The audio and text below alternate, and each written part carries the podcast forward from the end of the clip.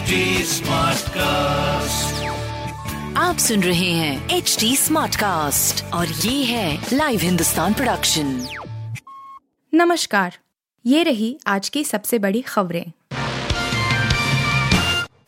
सभी राजनीतिक जिम्मेदारियों से मुक्त होना चाहता हूँ, महाराष्ट्र के राज्यपाल ने पीएम मोदी को बताई अपनी इच्छा। पिछले दिनों अपने विवादित बयानों को लेकर सुर्खियाँ बटोरने वाले महाराष्ट्र के राज्यपाल भगत सिंह कोश्यारी ने कहा है कि वे सभी राजनीतिक जिम्मेदारियों से मुक्त होना चाहते हैं। उन्होंने संदर्भ में प्रधानमंत्री नरेंद्र मोदी से भी बात की है। भगत सिंह कोश्यारी ने सोमवार को कहा, मैंने पीएम मोदी को अपनी सभी राजनीतिक जिम्मेदारियों से मुक्त होने की इच्छा से अवगत कराया है। बता दें कि कोश्यारी ने मराठा क्षत्रप शिवाजी महाराज पर दिए बयान के बाद ही गवर्नर से इस्तीफा देने के संकेत दिए थे। उन्होंने होम मिनिस्टर अमित शाह को पत्र लिखकर शिवाजी महाराज पर अपनी टिप्पणी पर खेद ज़ाहिर किया था। इसके अलावा अमित शाह से पूछा है कि वही बताएँ कि आखिर मैं अब क्या करूँ? अब उन्होंने पीएम मोदी को भी अपनी इच्छा से अवगत करा दिया है। कोश्यारी ने प्रधानमंत्री को पत्र लिखा है और उन्हें सूचित किया है कि वह सभी राजनीतिक जिम्मेदारियों से मुक्त होना चाहते हैं। राजभवन द्वारा जारी एक बयान में कहा गया है, राज्यपाल कोश्यारी ने अपना शेष जीवन पढ़ने, लिखने और अन्य इतमान की गतिविधियों में बिताने की इच्छा व्यक्त की है। कोश्यारी ने मीडिया को दिए एक बयान में कहा, संतो समाज सुधारकों और बहादुर सेनानियों की भूमि महाराष्ट्र जैसे महान राज्य के राज्य सेवक या राज्यपाल के रूप में सेवा करना मेरे लिए पूर्ण सम्मान और सौभाग्य की बात थी। क्या पता न हुई हो सर्जिकल स्ट्राइक प्रूफ तो दिया नहीं। जम्मू में भारत जोड़ो यात्रा के बीच दिग्विजय के बोल। कांग्रेस के वरिष्ठ नेता दिग्विजय सिंह ने एक बार फिर केंद्र की मोदी सरकार पर हमला बोला। सोमवार को जम्मू में भारत जोड़ो यात्रा के बीच एक सभा को संबोधित करते हुए उन्होंने कहा कि केंद्र ने आज तक संसद के समक्ष सर्जिकल स्ट्राइक या पुलवामा आतंकी हमले पर कोई रिपोर्ट नहीं रखी है। उन्होंने भाजपा नीति केंद्र सरकार पर झूठ फैलाने का भी आरोप लगाया। बता दें कि 2019 में पाकिस्तानी आतंकी समूह जैश ए मोहम्मद द्वारा किए गए पुलवामा आतंकवादी हमले में सीआरपीएफ के 40 जवान शहीद हो गए थे।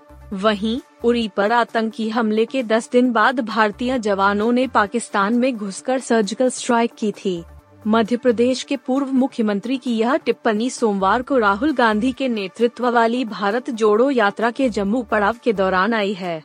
एनआई के मुताबिक, दिग्विजय सिंह ने कहा, हमारे सीआरपीएफ के 40 जवान पुलवामा में शहीद हुए थे।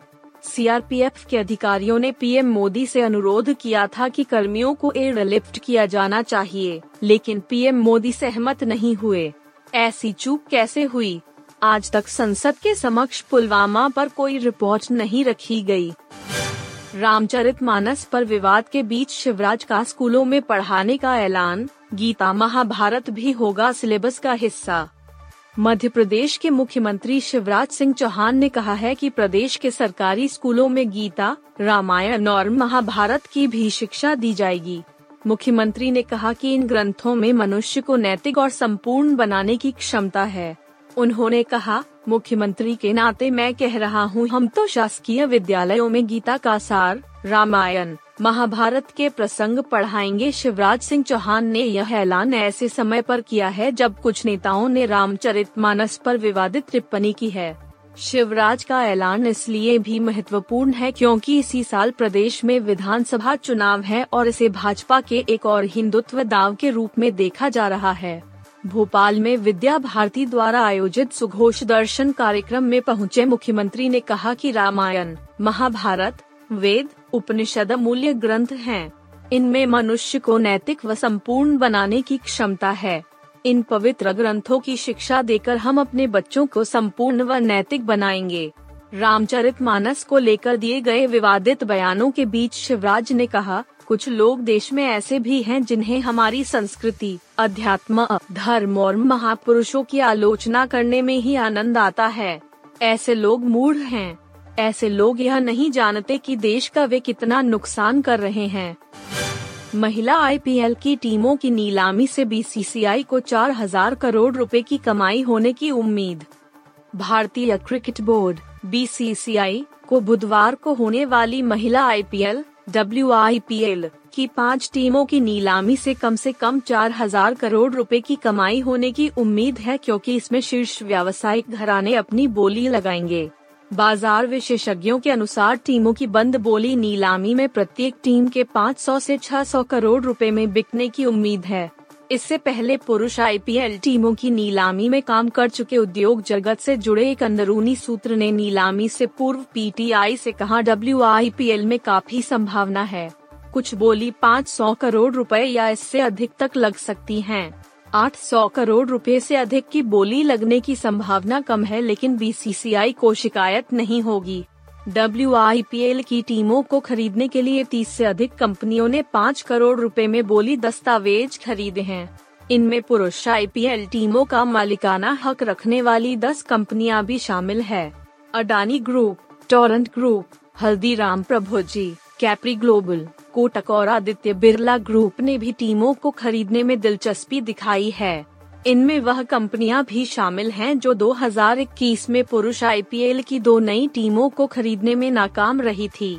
आईपीएल टीमों में Mumbai Indians, Rajasthan Royals, Delhi Capital और कोलकाता नाइट राइडर्स टीम खरीदने में अधिक दिलचस्पी दिखा सकते हैं।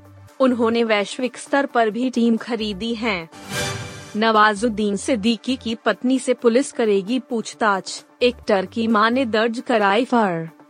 नवाजुद्दीन सिद्दीकी की माँ महरुनिसा सिद्दीकी ने एक टर्की पत्नी आलिया सिद्दीकी के खिलाफ एफआईआर दर्ज कराई है। वर्सोवा पुलिस ने पूछताछ के लिए आलिया को समन भेजा है। आरोप है कि नवाजुद्दीन की माँ से आलिया की बहस हुई थी। दोनों के बीच प्रॉपर्टी को लेकर विवाद चल रहा है। पुलिस ने महरुनिसा की शिकायत पर भारतीय दंड संहिता की धारा चार सौ बावन, तीन सौ तेईस, पाँच सौ चार और पाँच सौ छह के तहत एफ़ दर्ज कर ली है। आलिया ने सोशल मीडिया पर एक पोस्ट लिखकर कहा कि उनके लिए यह चौंकाने वाला है। आलिया ने इंस्टाग्राम पर एफआईआर की कॉपी भी साझा की। उन्होंने इस पर प्रतिक्रिया देते हुए लिखा, शॉकिंग। मेरे पति के खिलाफ मेरी आपराधिक शिकायत पर पुलिस ध्यान नहीं देती है। दूसरी तरफ़ मैं अपने पति के घर में प्रवेश करती हूँ और कुछ ही घंटे में मेरे खिलाफ आपराधिक शिकायत एफआईआर दर्ज कर दी जाती है।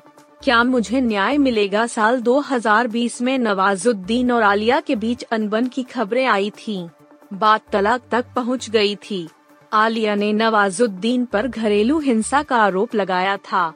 उनका कहना था कि जब वह प्रेग्नेंट थी, तब भी उनके पति के दूसरी महिलाओं संग संबंध थे। पिंक विला से बात करते हुए आलिया ने कहा था, मुझे आज भी याद है कि जब हम डेट कर रहे थे और हमारी शादी हुई, तब भी किसी और के साथ वह रिलेशनशिप में थे। हम पहले भी बहुत लड़ते थे और शादी के बाद भी। मेरे डॉक्टर ने मुझसे कहा था कि मैं पागल हो जाऊँगी। मैं पहली औरत हूँ जो अकेले ही डिलीवरी के लिए गई थी। मेरा लेबर पेन शुरू हुआ लेकिन नवाज़ और उनका परिवार उस वक्त मौजूद नहीं था। आप सुन रहे थे हिंदुस्तान का डेली न्यूज़ रैप, जो एच टी स्मार्ट कास्ट की एक बीटा संस्करण का हिस्सा है। आप हमें फेसबुक ट्विटर और इंस्टाग्राम पे एट एच टी या podcasts@hindustantimes.com पर ईमेल के द्वारा सुझाव दे सकते हैं।